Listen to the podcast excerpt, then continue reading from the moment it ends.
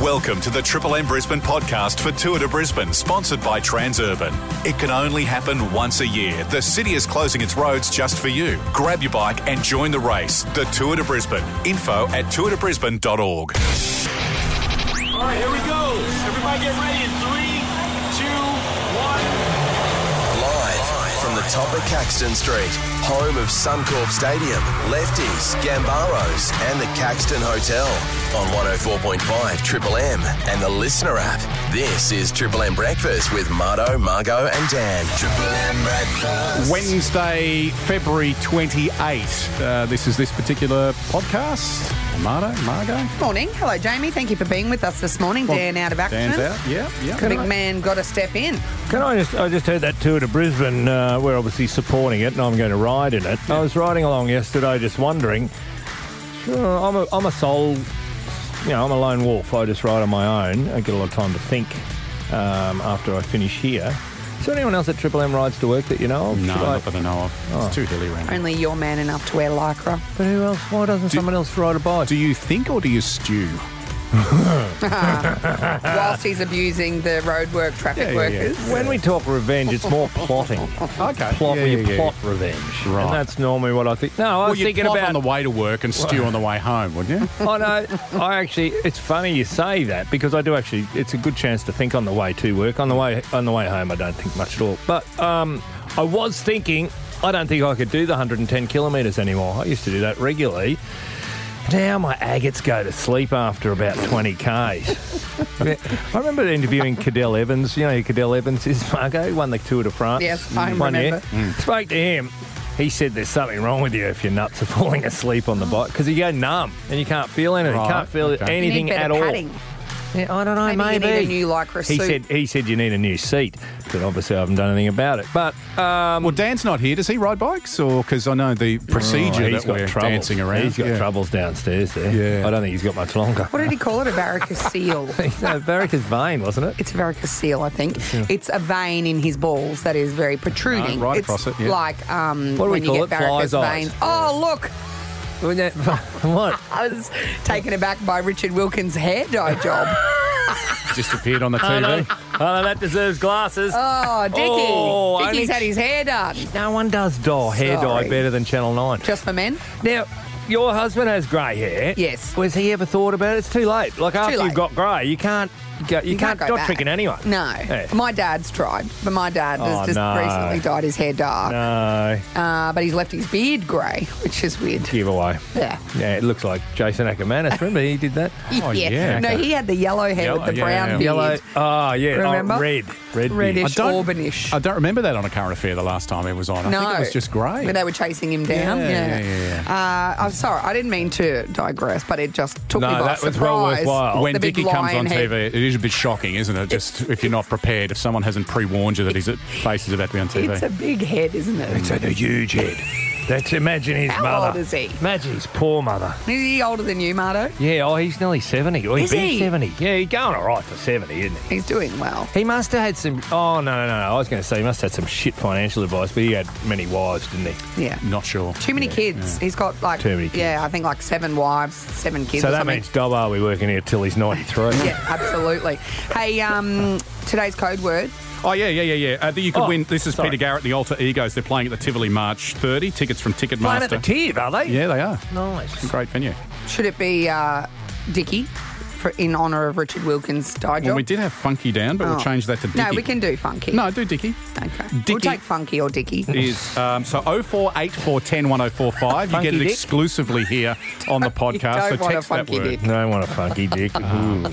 And uh, can I can I briefly say Hmm. not that she doesn't really she works at another radio station, but happy anniversary to my wife Ellie who works at B105. You didn't have to mention where she worked. You could have just said happy anniversary to my wife. Oh yeah. We'll Nobody knows that. Yeah. Anyway, Now we're going to Anyway. lose listeners. But- now people are going to go, what time's she on? Are on? you sleeping with the enemy? she's on from midday till three every day. so she's So up against Josh. She's Yeah, the Josh yeah, yeah. Olek of the network. So wow. um, and uh, so ten years. So happy anniversary to my current wife. do you air check her at home as well? A little bit. That's Jamie, awkward. Jamie's the guy that sits us down and makes us listen back to bits from the show and When tells did- us when what did we do did that? wrong. When did he do that? Does it all the time. Is it just with me? Anyway, enjoy the podcast. Triple M Breakfast. Marto's Thought on Sport. Well, the sport today is self-defence. I'm calling it. It's Oh. a sport of some sort with the youth crime crisis. Like as in karate, jujitsu, If that's what it takes. Muay Thai. If that's what it takes, or you can use a weapon. Well, well, you know how last week we were talking about with that Bill Potts, the uh, big time lawyer, who's telling us what you can do if if you're under attack from the youth crime, you know, youth criminals. Um, Channel Nine and Channel Seven both did similar sort of story. Oh, last that what night. happened? I thought I was dreaming because No, I turned from one to the other. Week. Yeah, yeah. yeah. Oh, and then Channel Nine and Seven Yeah. both did it, and I was going righto. But there's some good pointers here I'd like to talk about. If your castle is under attack, what should you do? If it's available for you and your family to escape to safety, do that immediately. In some circumstances, that may not be the case. All right, I hope this helps. But th- that bloke was a self defence expert. A chair is one of the greatest things. Well, that's why they used to use it. You know, when lion tamers, Oh, they course, always had yeah, a three legged Keep chair. them at a distance. Get, get out, and there's nothing worse than getting jabbed by a bloody. Oh, get that chair out of me! Like if I'm trying to steal you something from your house, Mm. your keys? Oh, stop hitting me with the chair. Was the vacuum extension pole No, no one stage. of the? Oh, no, At that's no too stage. light. Let, That's what us I just. use. Did, is that what Robbie Cat? Like Robbie Katter got involved. I don't know how Oh. he got involved. He used crimes every year, I suppose, and he suggested he went a bit over the top. What's a u- reasonable implement to use? Use a bazooka as far as I'm concerned. Use a bazooka. Thanks. I Thanks for love Is that how he? Uh, Bunnings. it. No, I he think you- plans on uh, culling the dingoes and the crocodiles. Just get the bazooka. Bazooka's the answer to everything. How are the Broncos going to go this year, Robbie Katter? Use a bazooka! anyway, the bloke we had on that, Bill Potts, he actually stepped up last night. While a bazooka isn't legal, criminal lawyer Bill Potts breaks down what you can do. What is reasonable in all the circumstances really comes down to that old Australianism. What's a fair thing? Now, in the middle of the night, when someone's got a gun or a knife or a baseball bat, you are entitled to arm yourself. Mm. okay. Okay, so that's what he said to us. It's all about equality, right? So if they come at you with something, A you bazooka? have, yeah, you then come back at them with a bazooka. If they come, yeah, a gun would be a bazooka. Well, I don't know. we- Well, even a spud gun. Like, well- you imagine getting hit by spud. by spud. hold on, just hold on. Just hold They on, young some thief. I've got to light this up. I'm missing a, a cladding weatherboard on the side of my house because of one of them. That's right. they do some damage. if it can go through a weatherboard, you know what it can do to a youth criminal. Just remember Okay. where your knives, your forks, and your spoons are in the middle of the night. Because if you go to pull open the drawer in the dark with no vision, and you go to pull out a knife and you pull out a spoon, that's not going to be real good, is it? If, if you're not like. Oh, I remember mum's spoons. I don't know. Wow, the Yeah, wooden spoon, yeah. maybe. Really, a wooden Come spoon. Come here and bend over. I'm going to smack you on the bottom. I want to steal your car and I've got a wooden spoon. It's not going to cut it. But honestly, they, they did, uh, they suggested some beauties here and one at the end that I hadn't thought of. While every situation is different, you are allowed to have items, be it a cricket bat or frying pan, stashed around the house for protection. Well, protection. okay, fry, yeah, cricket It's bat. what I normally hit the kids bat. with, the frying pan. No, but it used to be a joke. when your husband get home drunk from the pub, you'd hit him on the head with the frying pan. That was a joke. Yeah, Like, doing. what a great weapon, though. What about the old kettle cord that mum used to get you with around the back of the legs? Did you ever have the kettle cord, Marto? No, Mum used to use the uh, same as you, the Mm. strap or the uh, wooden spoon. Um, the only other one was I saw. Did you see Taylor Swift's father in trouble? Um, the, Oh, with the paparazzi were getting too close. Did you see what they used? And I'm going to say the umbrella. Umbrella, I the did see umbrella. that. If I'm coming, all right, you ready? I'm coming at you. Pretend this is umbrella. I'm coming. You're coming at me. Come on, attack me. I let the umbrella up. Open. You can't do anything. Oh, Can't what see are you. you do? All right. So I just suggest. You happy with that? Umbrella's pretty thinly veiled, though. He could probably just shoot you through No, no, it. no, no, no. But you get the umbrella, and while you're thing, Hiya. then I reach down with my other hand and I get the fry pan. Oh, and look I over come- here. Dong. The art of distraction. yes, exactly. Hey, uh, Marto, that was the thought on sport, right? yeah, self defence. Oh, It'll be in the Yeah, Olympics. Yeah, yeah, yeah, right. Okay, Yeah, fair karate. enough. again. if you know karate, employ that. Use that. Triple M breakfast. With Marto, Margo, and Dan. Hey, uh, listen, uh, of course, yesterday, ScoMo hasn't been Prime Minister for how long has Albo been the Prime Minister for? A year and a Oh, half? two years, something. Two years. Right, well, ScoMo's been sitting there on the back benches doing bugger all for the last two years, and finally yesterday he stood up in Parliament and he said, That'll do me, I'm knocking it on the head, I've had enough. Uh, you know, uh, What's he been doing? What's bugger all, as far as I can tell. He went to the Taylor Swift concert the other night. Like saw that with Jenny took- and the girls. Yeah, Jenny and the girls. Oh, yeah, and he said nice words and stuff. Leave this place appreciative and thankful. Yeah, there were yeah, there were some nice moments, and as he said, I've had my wins and I've had my losses. Which ones he had more of? Well, I would have said losses. Is he Wayne Bennett? Hey, or? it was tough though. He was the pandemic prime minister. You know, don't forget that. And Mm. uh, as he, I think he said, what did he say? Uh, you know, our response was timely. It was tempered, and it was oh, something, else. Started I with T, yeah. anyway, kept going on. Too often in this place, we confuse differences of policy with judgments about people's intent and motives. Yeah, I like that. I don't. He actually says some good things, but the problem is, of course, he was our first ever evangelical um, prime minister. You know, hap- uh, he was Happy our first clapper? happy clapper. What's he, Hillsong? Oh no, but one of the Is he is he the Tom Cruise of Scientology? Is he the ScoMo of Hillsong? You can say anything now. Actually, it doesn't matter. Just just keep on saying things. Remember when he did that welding? That, was that one of the highlights when he Oh. welded? And he but he could- had- saw that last. I hadn't seen that before. He had the helmet on. He just didn't put the flap down. But it's so hard when you got the helmet down.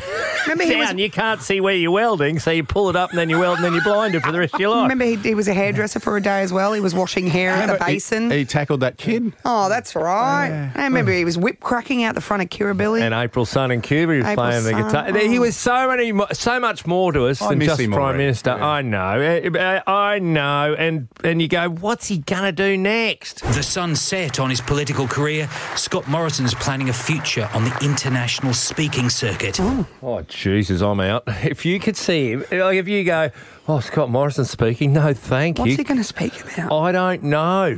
I, I, he, you know what he did? It was really weird. Did you see it? He started. No. He sprinkled because his daughters were there and his wife Jenny, and you know he paid tribute to them. But he started sprinkling in Taylor song um, wow. titles References. into his Yeah. speech. I didn't get Enough, realise what mate. it was until they said he was sprinkling Taylor Swift song titles. I just thought Everybody's doing it. The New South Wales Police Commissioner did it in her right. speech Oh, about really? the two people that were killed. She's like, "Oh, haters gonna hate." Taylor's mm, No, no, no, no. in Taylor's words. All right. In Taylor's, words. yeah. I I don't know what Taylor's words are, so you- you're wasting your that time. hater's going to hate. One of his highlight. Here's his highlight, as far as I'm concerned. How good's Queensland? oh, yeah. Yeah. We all voted for him. You forget that. We're the reason he got in. We're idiots. And then here's the low point. I don't hold a hose, mate, and I, I don't sit in the control room. Mm, end of 2019. Oh, when was that? 20, whenever. oh, about whenever then. It was. Yeah. Well, whenever it was, when Australia was burning, he doesn't hold the hose. Jenny holds uh, makes a, ma- uh, a pretty decent margarita. I hear. If she had a tray of margaritas, I'd vote for Jenny. Is that dangerous, though? Happy clappers on the piss? Like, who knows? Anyway, let's leave him with one thing because, in my eyes, he did lots of things. And, uh, you know, this was the one thing that I'll take away from him because if you go into public office, this is what your mo- motto should be. It has never been about what you accumulate that matters, but what you contribute. Ta da. Triple M breakfast. Hey guys, um, the CEO of Kellogg's has come under a bit of backlash, uh, Gary Pillin- Pillink, um, off the back of this comment suggesting that, hey, if you can't afford dinner at the moment because, you know, times are tough and there's a cost of living crisis, you know what you should do? You should do this. The cereal category has always been quite affordable, and so we're advertising about cereal for dinner. If you think about the cost of cereal for a family versus what they might otherwise do, that's going to be much more affordable. Froot Loops for dinner. Froot Loops for dinner, how good? Just have a big sugar hit before you go to sleep. That's a great idea. Do they make Cocoa Pops? They make Cocoa Pops. Stop thinking like a mother. Think like a human. They're bloody nice. Actually. Yeah. Uh, you think you about think of. Cocoa Pops.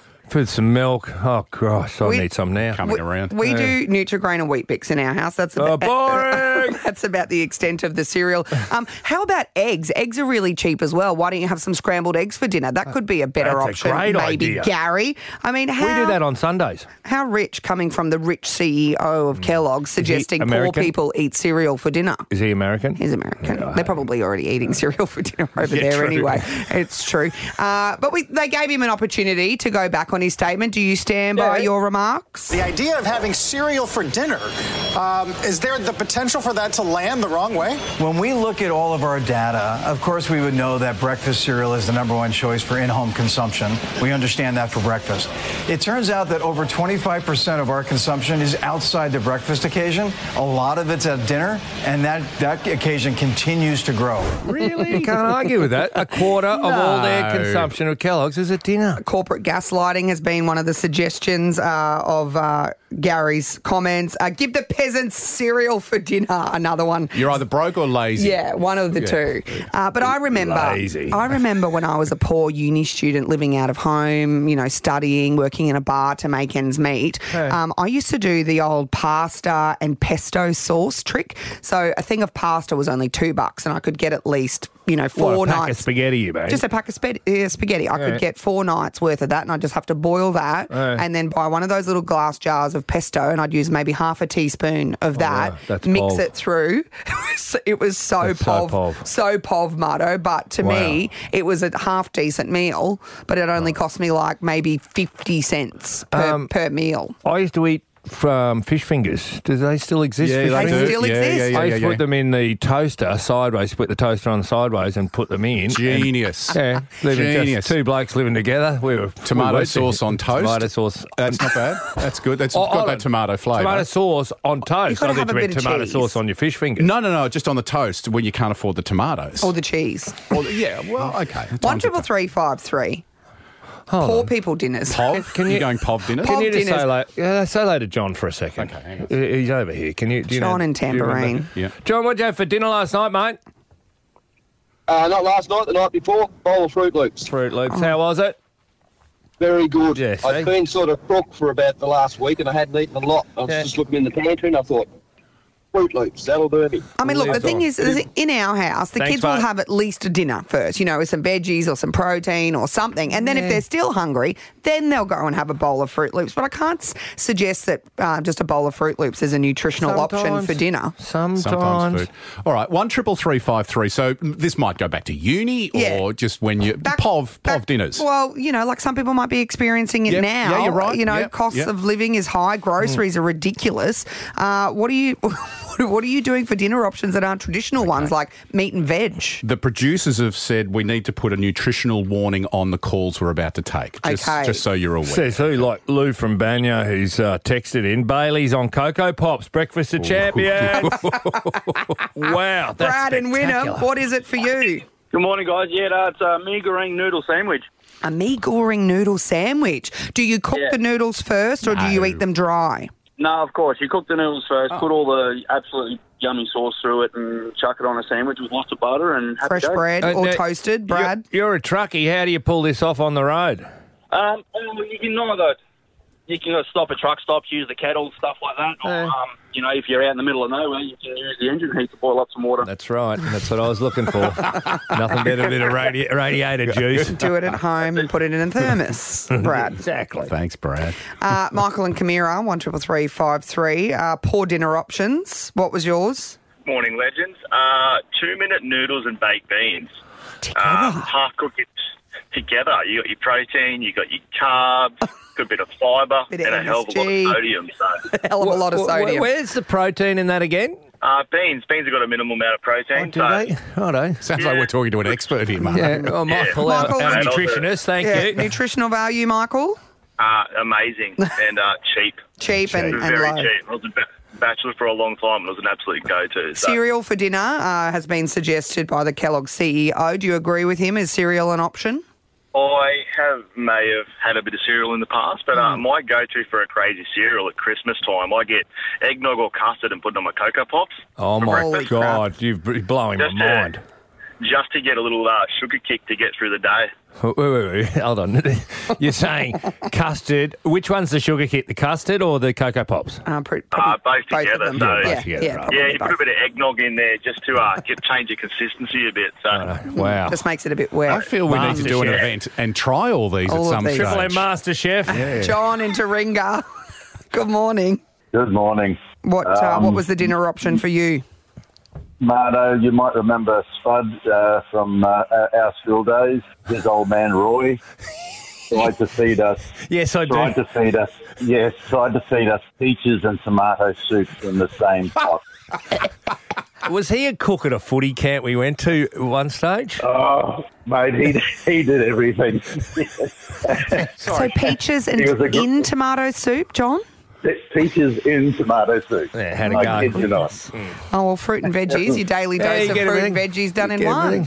So all of a sudden, Interesting. cereal's looking Mm. good. I think we've ticked all the boxes. I mean, do we have to say here, I don't recommend trying this at No, home? Or? no one's going to die. They're just not going to feel It's real gonna good. No, it's going to be very unhealthy. Okay, good luck with that. It's Marto and Margot and Dan on Triple M. Triple M breakfast with Marto, Margot, and Dan. Here he is. Live from LA, Adam Reynolds. Hello and welcome to 2024 on Triple M. How's it going? In LA? Yes, in LA. It's been a, uh, a great start to the trip over here. It's been pretty friendly, everyone over here. So, uh, uh, it's, yeah, been good. You've been men about town having a, a great time from what we've seen over here in the media. Been to the LA Lakers game, you've been training down at the LA Rams. What's been going on, Reno?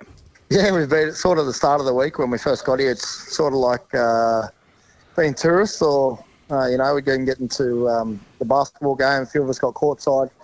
uh, got to meet Magic Johnson.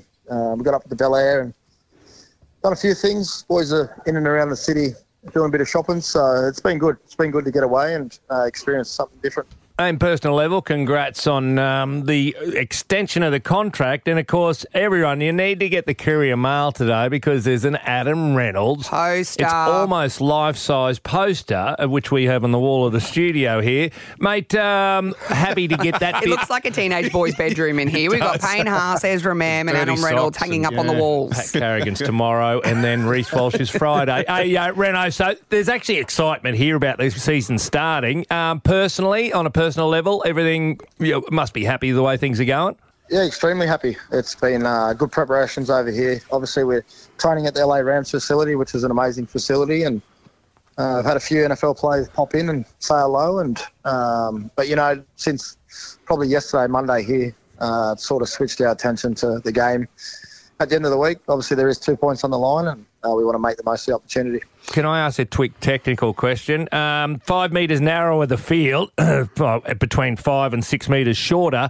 You're the uh, man who controls the Broncos, gets them around. What adjustments are you going to have to make to your kicking game for that? Yeah, the kicking game won't matter too much different. Um, I've done a fair bit of practice on the field that we've we've um, made to correct size over here, but Oh, okay.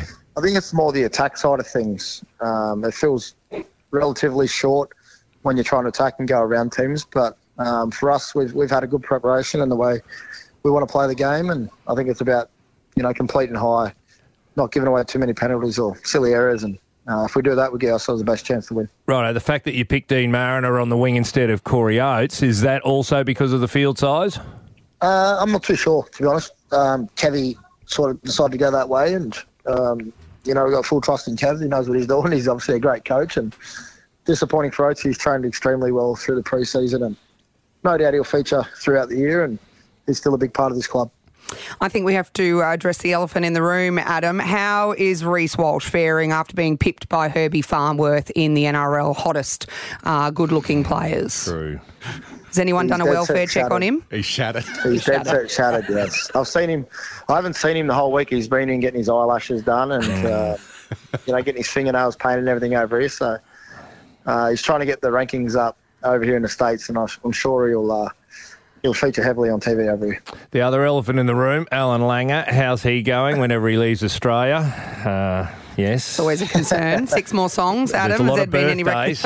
re- requests? Yeah, no comment. No comment allowed. Okay. it's trouble. Okay. Has he gone? No, has he been already good. gone to He's been. Vegas, Alfie, or is he with you there?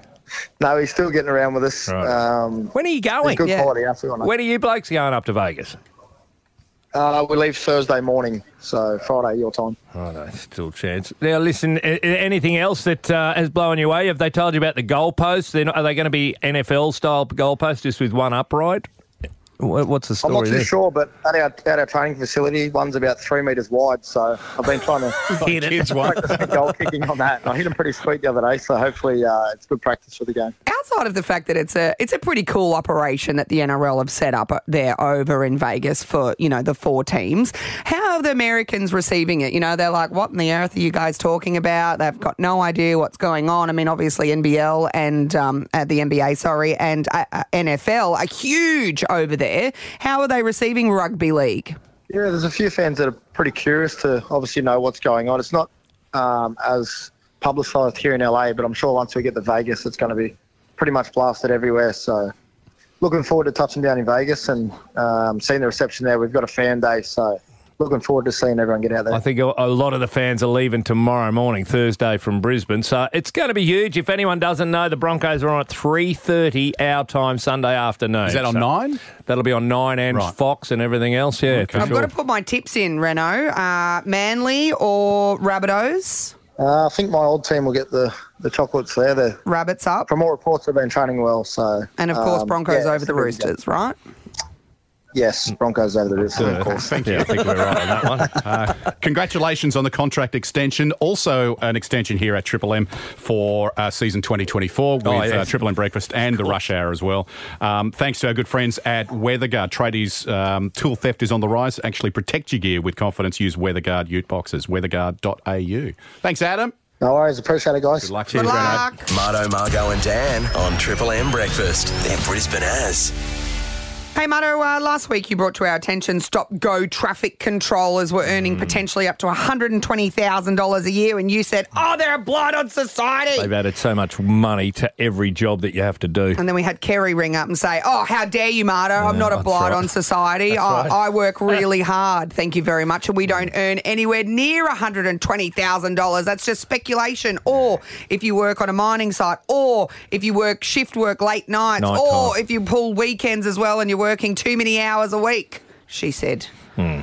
Well, I saw this yesterday and I thought it was interesting. I thought it'd bring to the attention of, of yourself and our listeners because uh, they went, they did like a bit of a, um, what is it, around the grounds type situation down in the Queen Street Mall and said, hey, Vox what do, what do you do? Thank you. What do you do? Oh, I'm a carpenter. What do you earn? And they, they went Oh, across. what was a carpenter doing at the Queen Street Mall? He might have been on his lunch break. They might be working on one of those big Queen Yeah. Street, you know, what is it, Queen's Wharf here in the city, the Cross River Rail. There's so much happening And what here in Brisbane, infrastructure wise. Uh, well, uh, they they went through uh, a few different of the uh, the trades and found out what they w- uh, were. So I thought we'd hear it from the horse's mouth. Yep. What are tradies actually earning? I'm a plumber, about 40 to 45 bucks an hour. I'm a concrete pumper and I make about 1300 a week. I'm a scaffolder and I make 1.5k a week. I'm an auto electrician and a diesel fitter. I make about 120 a year. I'm a diesel fitter by trade, 120, 130 an hour. I'm a scaffolder and I make about three grand a week after tax. I am a coal miner and I make about 160,000 a year. Scaffolding. Wait, wait, wait. Was that Yeah. the two scaffolders? Yeah, that, that was madness. Scaffolding Well, one earns one point five hundred dollars a week. I don't know what that is, uh, but scaffolding three grand a week. Jesus, is that where it's But at? is that every week?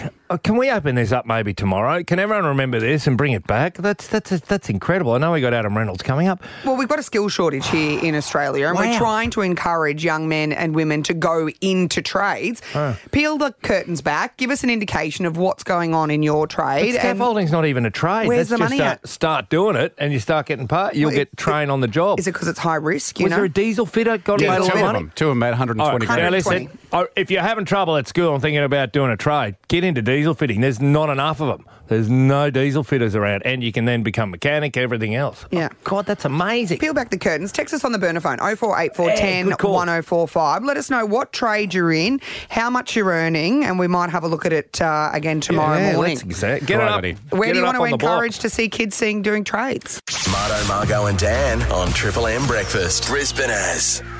Oh, once again, we talk cost of living crisis, and I tell you where it does extend, and it's big time, is at the supermarket. I know the uh, federal parliament. Oh, we're doing an investigation to see uh, the the supermarkets, which I'm talking Colesworth mainly, uh, gouging. The farmers are the ones who are getting done over. The blokes that actually, blokes and girls that actually do the work, that put the investment in, they're the ones who are getting done over by the supermarkets. And finally, we found a farmer who's prepared to take us behind the curtain and actually tell us what's going on because I keep hearing stories. Farmers won't talk because if they talk, Colesworth, Coles and Woolworths, will take away their contracts. So they, they're, they're, it's virtually a veil of secrecy. Finally, we've got Sean here from Daintree Fresh up north. He's a melon farmer to have a yarn. G'day, Sean. Good morning. Sean, can I just tell you quickly? I've got a proposal. We should put the price that they pay you on every sticker at the supermarket. The government should force them to put the price that they mm. pay you and the price that they're charging us, and we'll do our own maths and go, you're a bunch of assholes. What do you think of that one? that's, a, that's a damn good point. I've asked industry for quite some time at some of our so-called representative bodies, and I want to have the wholesale price put out in the public weekly so people can see that. I mean, everyone knows what they're paying in the markets, and you can see where the retail is, and sometimes it's four times the sell, the, the buy price. You know, there's plenty of occasions like earlier in the year we're doing rockmans and and uh, they were selling for seven to twelve dollars a case. So there's say eight rock melons in a case. Yeah. You do the math, and they were retailing for four ninety to five twenty. So they're making $4 per melon. Yeah. The big problem is, of course, that the, we've spent the, the, the millions of dollars to, to get the crop ready and hand plant it and, and gone out and weeded it, sprayed it, grown it, then picked it, put it in boxes, packed it and shipped it away. And then they have it for two days and make four times what we make. I've been told if you one of you guys speaks out, you lose your contract. Is that is that true? Uh, Look, I, I don't think they dare do that now. I think I think what happens is over over time the orders would fall away and things would change, and you know the, the, no, there's nothing nothing could be that obvious in this day and age. They're under the microscope now. righto. So, Sean, what would you like to see happen, mate? The farmers need to get together and be stronger. We need to actually stand together instead of being divided and conquered by supermarkets and agents. And I think that's a really important part of fixing the problem. I, I don't know that government control of anything or prices is ever a good thing. No. Every time I see government. So you're talking a co-op of some a, a co-op of some sort, Sean? Like a union almost.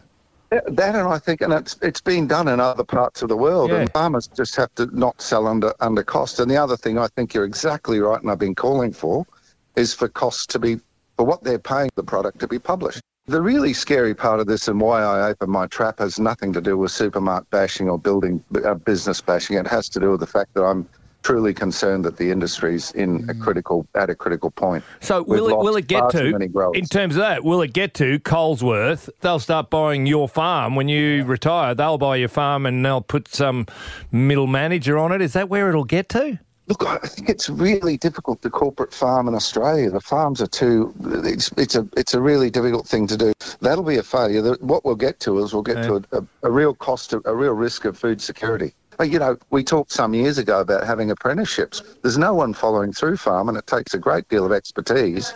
And, and here they are in discussion right now about whether they should or shouldn't be interns and accountants. Well, we should be getting interns for farming. Otherwise, we're going to run out of steam. Most farmers are over 50. Well, you see that thing yesterday? Oh, the government wants seventy percent of kids to go to uni or whatever the target they were setting. What's the use of that? Most of them are doing frigging nothing. Way too many. Food security. That's more important than border security. What? They don't seem to take notice of it. They're also charging us huge taxes on fuel.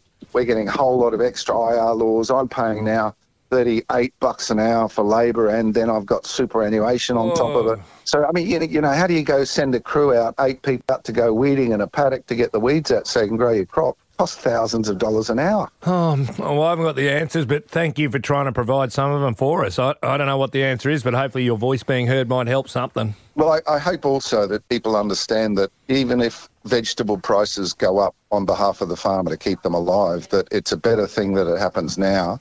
You lose more farmers and you have huge spikes in prices. It'll cost a lot more because food will be short. Support your local grocers. Good on you, Small Sean. independents. Sean Jackson from Daintree Fresh there. Hey, lines are always open. One triple three five three or oh four eight four ten one oh four five. We love to hear your feedback at all times. Text us or call us. Triple M breakfast, don't you know? Marto, Margo, and Dan on the radio. Triple M breakfast with Marto, Margo, and Dan. Emma joins us this morning. Hey, Emma, how are you? Oh, good, thanks. How It's- are you? Good, Emma. It says here you're from the bush, as your suburb. The bush. Emma from the bush. Uh, what industry are you in, and uh, what can you tell us? Okay, we're primary producers, um, so we're northwest of Brisbane, and um, what we get paid a kilo for prime beef is about two dollars thirty, and that, that, and I mean um, really good, good quality, high quality stuff. Yeah. Um, and I don't know how a supermarket can be charging you twenty to thirty dollars or more a kilo. So they're paying we- you.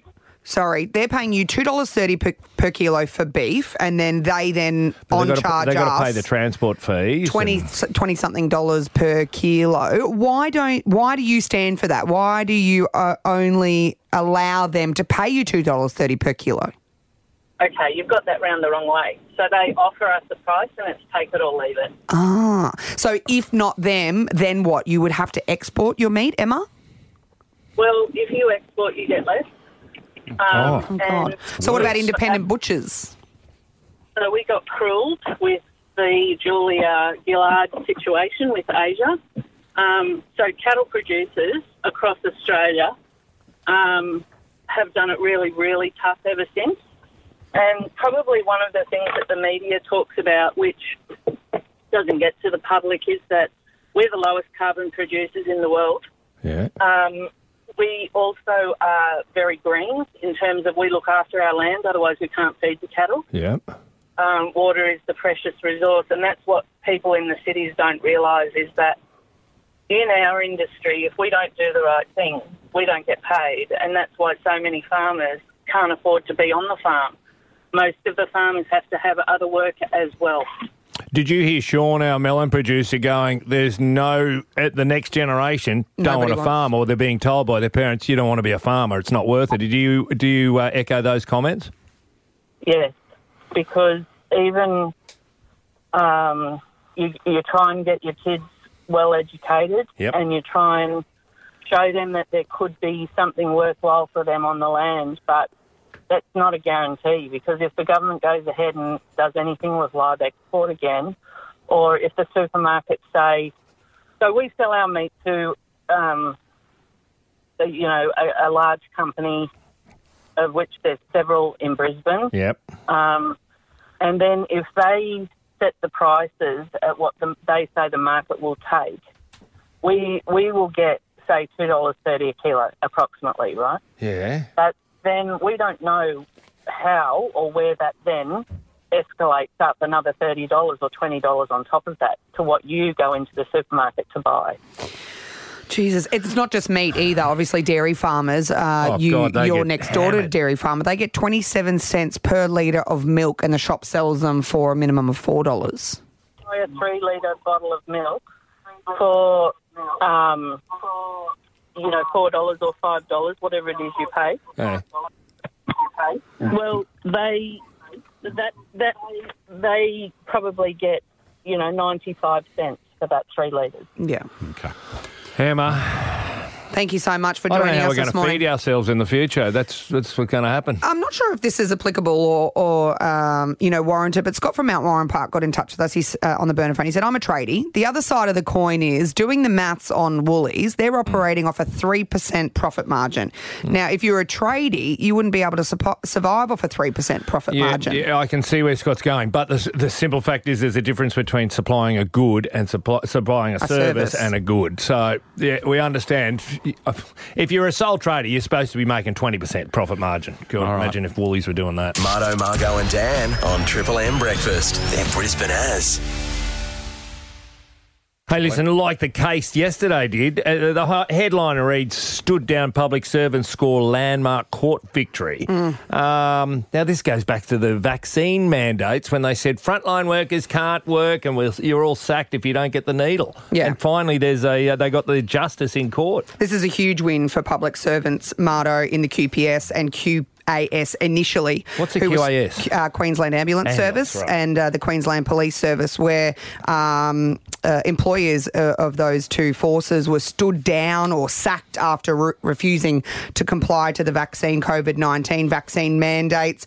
Uh, and this applies to not just Queensland Police and Queensland Ambulance, but uh, health, education, corrections, airport workers. Uh, this now sets Oh, yeah. a precedent for uh, it opens the door basically for all of those public servants who were stood down or sacked during that period of time Hmm. to come forth and seek compensation because many of them haven't been able to find employment since or they've been tied up in trying to fight it. Just remind everyone. So when when when the when it was going on in the pandemic, and they all went, "No, I'm not getting vaccinated," because a lot of them had underlying was it underlying health problems. and they- Potentially, or just choice, freedom of choice was want it. taken away They from didn't them. want it, and these poor people got sacked. Yeah, and so in a 115 page ruling, Justice Martin ruled that the outgoing police commissioner's vaccine mandate was unlawful because she failed to give proper consideration to the human rights of, of officers, a gross breach um, of human rights. He was very critical of Katarina Carroll, our uh, former police commissioner, uh, during this period of time uh, and how it was handled. What about by Strawhead, QPS. the governor? Oh, she was the she was the health person, and Palaszczuk, the premier, um, eh, critical of them for saying, "Hold on, you can't just well, they just squish people's." Uh, Well, this will lead into that. So, uh, the, the 74 police officers and QAS officers, ambulance services officers, uh, who have been fighting this for about two and a half years, now set the precedent and open up the floodgates for anybody else who was,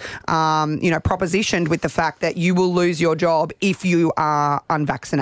Can we be very clear? Uh, normally, what happens when you're the victim of a government decision going against you like this? You haven't got enough money to fight them. You just go, oh, well, I give up. And that's what the government always hopes you'll do. Whether it's a fine that you're may- being forced to pay, people just give up because you're told to give up Too hard. because your pockets will never be deep enough to beat the government. And the amount of people that gave in uh, to the to the rules, you know, and the mandates. They And did. Said, oh, okay, I need my job. But these people stood up, and this, this is a, they say, a landmark decision because they finally had a rich old grandfather in Clive Palmer. That's who paid for this. He said, he said, I'll make this happen for as long as you want to make this case go. I'll keep funding it. This is not, I know we take the piss out of Clive Palmer quite often, and he can, and it's quite easy to do. Mm. But in this case, he actually was in this for the long haul. And he said, however long it takes, I'm going to keep fighting. Here's, here's I've got to pay tribute today to the extreme courage shown by Queensland police officers and ambulance workers who stood up against the government. Right, that's what I love. I love because let's face it, there's so many things wrong with government these days, and finally, this was a case where people stood up. There should be so many examples of this. Well, he's also announced that um, he would look at backing a class action against the state government and Well, seek to, seek to recoup the $3 million in legal costs he contributed to the case. I can foresee there'll be a class action against the government for those people. Yeah, right. Righto. So are we ready? Are we ready? So if you've got, I know this for a fact. I, I know two cases. You told me one where there was a girl down the coast who got killed, la la, la, and he funded. He does things that people don't see. If you present a business case to Clive Palmer, I don't know how you track him down, but I'm sure it's possible. You present a business case and go, I want to do this. Um, I've been hard done by. He is incredibly generous. very generous. incredibly generous. Can I leave you with these words from him yesterday? Um, this is in relation to this case, but if you reckon the government's steamrolling it, this might be the only way. If you go like we do, or well, I do, go both sides of, par- of government, both two party systems are, are wrought. Um, he offers the only alternative. I know he stuffed it up so many times with the United Australia Party, but that's okay. He probably picks the wrong candidates. But he will support you if you have an issue with the government. He'll back you. I'm happy to fund more cases. I'm happy to fund more cases. He has bottomless pockets. Just an answer to your question. If you're looking for Clive Palmer, you'll probably find him around Sanctuary Cove or maybe In a- a Sovereign large- Island. If you see a large boat go Yeah, past. he owns about 11 houses Yeah, in Sovereign Island. Islands. So just drive around there looking for Clive. Marto, Margo, and Dan on Triple. I love it when a uh, different brain looks at uh, a problem and comes up with a different solution. There's a guy in the paper today, a guy called Steve Wilson. He and his wife, she jumped in as well. But Steve Wilson was the bloke who uh, has made South Bank what it is today. He was the head of the South Bank, um, South Bank. What do you call that? Chamber of Commerce type? No, their committee. What the committee for Brisbane as well. He was on on that. Steve Wilson, his name was. He was my first ever uh, boss as an adult. Oh, he's a big time stockbroker, but he's got a guy with an enormous brain and a vision for Brisbane. Um, he has changed. He has said, "Let's change the thinking." Now we've got um, former Lord Mayor Graham Quirk reviewing all the stadiums that were going to be involved in the 2032 games. He's now gone. Listen, let's use this to rethink the whole thing. I'll throw his ideas because what they've come at, they've gone in 1956, Melbourne had the Olympics. They had less people than Brisbane had now back in 1956, and they made a decision. Let's build this thing, the MCG, make that the centrepiece right next to the city. In in uh, in the late nineties, before the 2000 Olympics, Sydney had the same decision to make. They made a wrong decision. They decided to Oh, send a west. stupid stadium 45 kilometres from the from the CBD, and we're still paying for it. It's an absolute mongrel of an idea. So he's saying, let's get it right because in 1982 we made two really bad decisions and we made one good decision. In 1982, we had the Commonwealth Games here in Brisbane, bad decision and I I helped build the grandstand out at um, Nathan, the QE2 Stadium. Middle Bad decision. yeah. It's absolute dog. The other dog is the swamp at Boondall. Built that for the 1982. Just a dog of a joint. The good decision was do up South Bank. It's now one of the centerpieces of Brisbane. So he's gone. Let's knock down the Gabba. Righto, and we're going, oh, woo, woo, woo, hold on. We've been there. Knock down the Gabba and build the 20,000 piece person stadium for the swimming and for all the internal events. Build it there, okay? It was going to be built at Roma Street. It was going to cost billions. So, like an entertainment centre. And, And that's in Madison Square Garden is Ah, what okay, he, yeah, he yeah. said. Something for 20, 25,000 people, put it there. He's now going Vic Park, which is just an enormous waste. There's no golf course there anymore in Victoria Park, if you don't know. I ride through there nearly every day of my life. Um, it is just hills and it's vacant, ready to go. He's saying build the big oval stadium there, which will mean later on that'll be for the Lions and the um, Lions and the cricket. That's where the new Next the to new the oval train stadium. line? Oh, next to the train line, near, Yeah. near the Cross River, River Rail there, Yeah. Roma Street, Yep. etc. And he said the other thing, and then do up um, Suncorp Stadium, another 10, 12,000, and that's where you have the have the um, have the rectangular sports. And, and he's also saying, like Fra- like uh, Paris this year. Use the river for the opening ceremony so 400,000 people can see it and not just 50 or 80,000 people. Brilliant ideas, all of them. We might expand on them as time goes on. That's all the time we've got today to talk about them. But he's also saying this will cost, in total, 1 billion less than what they were proposing. Think about that, everybody. So it's a breaking story. Hopefully, this very intelligent man gets a little bit of uh, gets a little bit of seepage to people who are listening. Triple M breakfast. Did you see that list in the paper today about the uh, people who are going to Las Vegas for the uh, big NRL weekend? Necessary or unnecessary? Some of them were necessary. Lachlan Murdoch, necessary, but it goes all the way down. I see Paul Gallen just arrived. All the Channel 9, all former footy players and all the Fox Sports uh, legends are there. And they're in the middle was Colin Funky Miller, one of our great off spin, well, I'll call him all rounder from the uh, from the 90s in Australian cricket. And then I, I do a bit of digging. He's been over there. Well, he's on the line. Colin Miller, good morning, mate. Funky Colin Miller. Morning, guys. How you doing? What are you doing? You've, they- they tell me you've been over in Vegas for 20 years and you're kind of a big wig over there. What's going on? no, no, it's been almost 16 years. Um, I work for a living these days. I work I work for MGM in, in the casino business, looking after facilities, and I've been doing that now for with MGM for a couple of years, but 15 years I've been doing that over here. I know that um, Vegas generally has a bit of a buzz in itself, you know, being Vegas, obviously Sin Yep. City, all the bright lights. Kylie Minogue doing a residency. Super Bowl. Super Yep. Bowl, uh, you know, obviously now the NRL. There's been a lot going on. Um, how is Vegas feeling? This city is just getting busier and busier. It's crazy. It's it's unbelievable. Um, and people just keep coming here, and they've got more money than me, obviously, because they're all gambling as well. Hey, um, have you got any advice? You've been living in Vegas for a really long time. Our Brisbane Broncos boys, currently in LA, but set to land there in the next couple of days ahead of the big game on Sunday. Any advice for them? Because, you know, a lot of people find themselves in trouble in Vegas.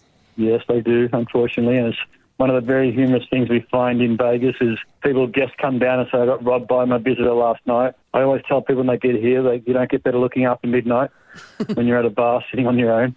We had a news report come back It's here. not always Col, Col, you- might be able to speak for this. Your uh, head of police in Las Vegas, Kendall somewhere or other, Kendall Bell, I think his name was. Yep. He addressed all the four NRL teams and the officials, etc. And he actually said, if you can't get home, don't be embarrassed, ring me. Is that the sort of. he said, ring me and I'll send someone to pick. Did you see this the other day? And I'll send someone around to pick it up, pick you up. Is that the I sort of saw it, service yeah. they're running? What, what's the story there? I, I think they want this to be successful, and, and they don't want to have stories coming out like on Monday or Tuesday that some guy got robbed or some guy got rolled in a casino after the game or some guy did this in a nightclub. And, you know, there's, there's 50 odd million people come to this town every year to see one street. Um, so that attracts a lot of uh, shady characters as well. And, you know, the, the, the security people here are really, really keen to look after all these sports that are coming to town. Professional sport brings a lot of money to this city, and they want to make sure it's a success moving forward. Well, if somebody can get that message to Alfie Langer, Ah, uh, maybe the direct hotline uh, through to Kendall, that'd be uh, that'd be awesome. Six more songs. I saw I saw a little thing on on uh, the internet the other day with the NRL footy show boys were over here riding some of the roller coasters, and they. They didn't go too well. They looked a bit scared. A couple of those boys, big boys. Oh, Gordy, nah. Yeah, Gordy didn't do so well. Hey, I don't Funky, think. look after him. They reckon there's 18,000 Brisbane people heading over in the next Good couple Lord. of days. So if you see any people in Broncos gears, can you look after them for us, please? Well, if anyone sees me, they can buy me a beer as well. Right, right. Well, what colour I- hair I've have you never- got these I've never days? beer with an Australian for um, just slightly tinted grey. just just the type that sort of sparkles in the sunlight. Right, gotcha. All right, cheers, mate. I'm looking forward to the weekend. Thanks, guys. Hopefully, what happens in Vegas stays in Vegas, right? We'll see. We'll see. Triple M breakfast. We're looking right now, as you should be aware, for the best of Brisbane. Now we've had best. Uh, what have we Butcher, had? burger, That's right. bakery, all the bees. You know, Sporting club. That bakery, I heard them the other day. They were saying their, their sales have gone from 3,000 to 10,000 pies a week. Absolutely. In the village. Yeah. Good parking there too. All right. Too busy. Right now, we're looking for the best pizzas in Brisbane. You can vote at triplem.com.au if you've got a pizza joint. Please go to our website. You can download uh, everything you need to know there and encourage your customers to vote for you because we want you to win. Hey, there's been a heap of nominations. This is looking like it's going to be our most popular in the thousands of votes uh, on triplem.com.au. So, as Jamie mentioned, head over there. But these are the some of the, some of the nominations that we've received so far. Top Pizza in Albany Creek makes me my uh, special pizza, which is a pepperoni with chorizo, mushrooms, and uh, pineapple. Big Boss Pizzas just opened up at Rochedale South. Honestly, the best, freshest, uh, most amazing pizza, and it's affordable. I voted for Funketeers Pizzeria at Chermside. Mosaic Pizzas in Shailer Park. They got my vote, not your processed crap.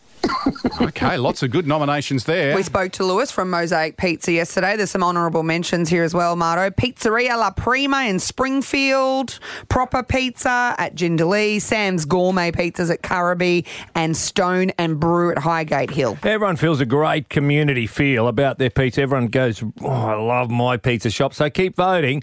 Um, can we take it back a notch, though? It's Wednesday. Can we run this? Triple M breakfasts. Remember Wednesday. Remember Wednesday? I bring this up. Yeah. In 1978, Right.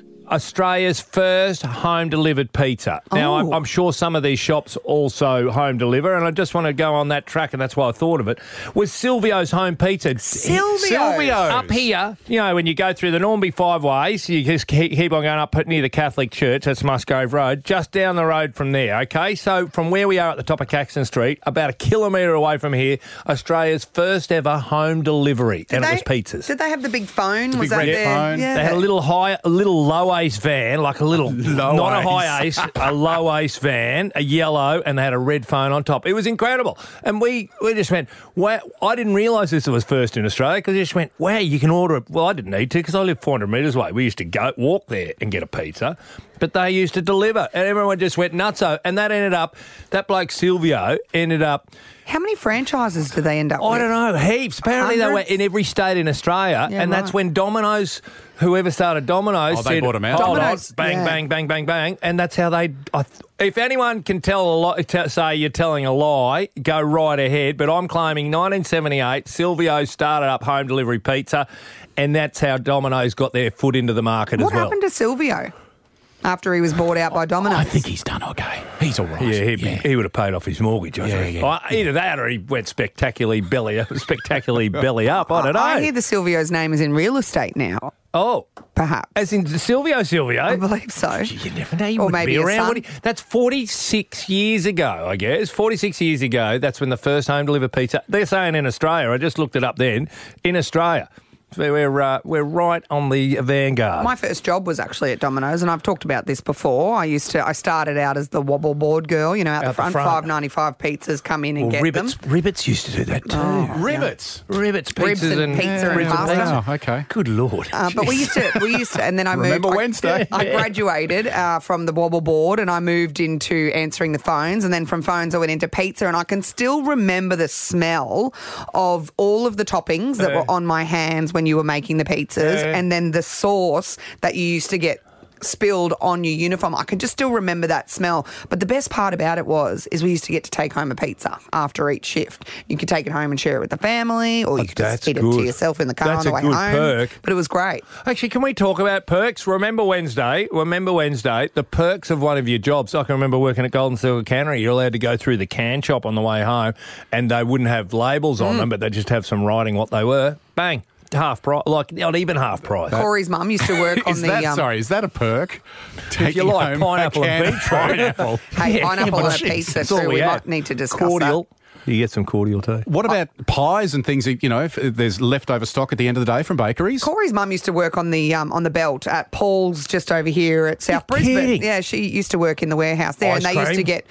Um, custard, yogurts, Ah. milk, anything that Ah. was defected or the labelling was incorrect Yeah. or anything like that, they could just take home. But people from the brewery, they'll. Oh well, no, you can de- accept or deny this, but um, it, they'd accidentally bump it with a forklift and go, "Oh, we have to. You, someone's going to have to take that." But they home." get given cartons. We've got a mate who works for XXXX. He Oh, always has a keg at the caravan park. Silvio, Silvio himself has contacted us. He listens He's to got a our sore show. voice, apparently. Got a bit of a sore throat, uh, but he said, "No, you got it around the wrong way." Triple M. What he happened? said Silvio's bought the Domino's Australia and New Zealand master franchise. So Domino's was in Domino's America. Is American. Yeah. Was founded in 1960. Then Silvio's bought the Domino's master franchise for Australia and New Zealand. Right. Rebranded, merged, and Silvio's then became Domino's. Domo, right? Eh?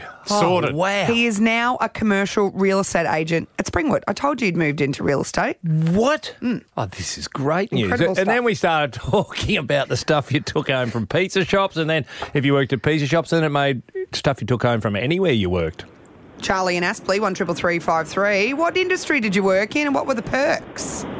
Morning, Margo, Marto, Yeah, and mate. the fill in. How you going? A fill in, yeah. The fill-in's great. Uh, nice. thanks. Small penis in Danny- audiences Oh, too. too. that was Oh, that's unnecessary. enough, Marto. Come True, on. but enough. Charlie, where'd you Thank work, you. mate?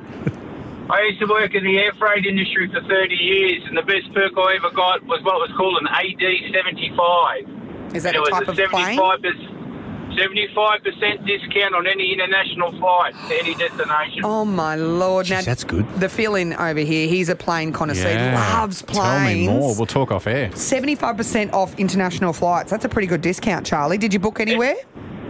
Oh, kidding? Everywhere. Um, in the end, That in was the, end the last airline, the last airline that did it was Thai Airways. Yeah. And um, mate, every six months I'd fly to Phuket for four hundred bucks, returning the confirmed seat. Okay, so you were on the police radar. That's good. Okay. I got locked up there. but I know I got locked up there. That's another story. Yeah, another okay. story, One for another, another day, day. Charlie. We'll Yeah. keep your number. We'll call you, not the other way around. Hey, uh, Cam in Burpengary East. Good morning. Good morning, legends. How's it good, going? yeah, good mate, good mate. I used to get a pizza every after every shift at Domino's. What was it for you? Uh, about 32 years ago, I worked at Macca's, me and my mates, and uh, when we worked, we used to get free food, and we were allowed to make whatever we wanted. So before the times of you know the triple cheeseburger and all that, we Oh, would you make like experimented. the full pounder. So it's not a quarter pounder; it's a full pounder. Four pounder. so you were you were you were the inventor of what's now on Macca's menus as a staple. Yeah, we used to go through stuff like double cheese, triple cheese, and make chicken with tomato and lettuce, because we were bored Yeah. and trying to make each other pretty much eat until we carked it. Yeah. So, yeah. The quarter, the full pounder was invented. It was an elite little club in our kitchen. You only a few could eat it. Which which Maccas, just for everyone, which Maccas were you working at, Cam? Uh, Armidale in New South Wales when I was a kid. Oh, I know that one. I, I, I'm from Inverell. We used to go to Armidale. You drive it all was the two, way? it was an hour and a half away. We used to go there to get uh, To get Macca's. yeah. And then you get back to Inverell, you'd be It was hungry. the greatest Yeah. place in the world. Yeah. Oh, and then that's we go back to funny. Armidale for KFC. Oh, you had all the uni students there, Cam. Yeah, students. We used to make them go through drive-through, and they'd say if they got a full meal, they'd get a free Sunday, but they had to show their student card. And we used to make them show their student card up to the speaker. There was no camera.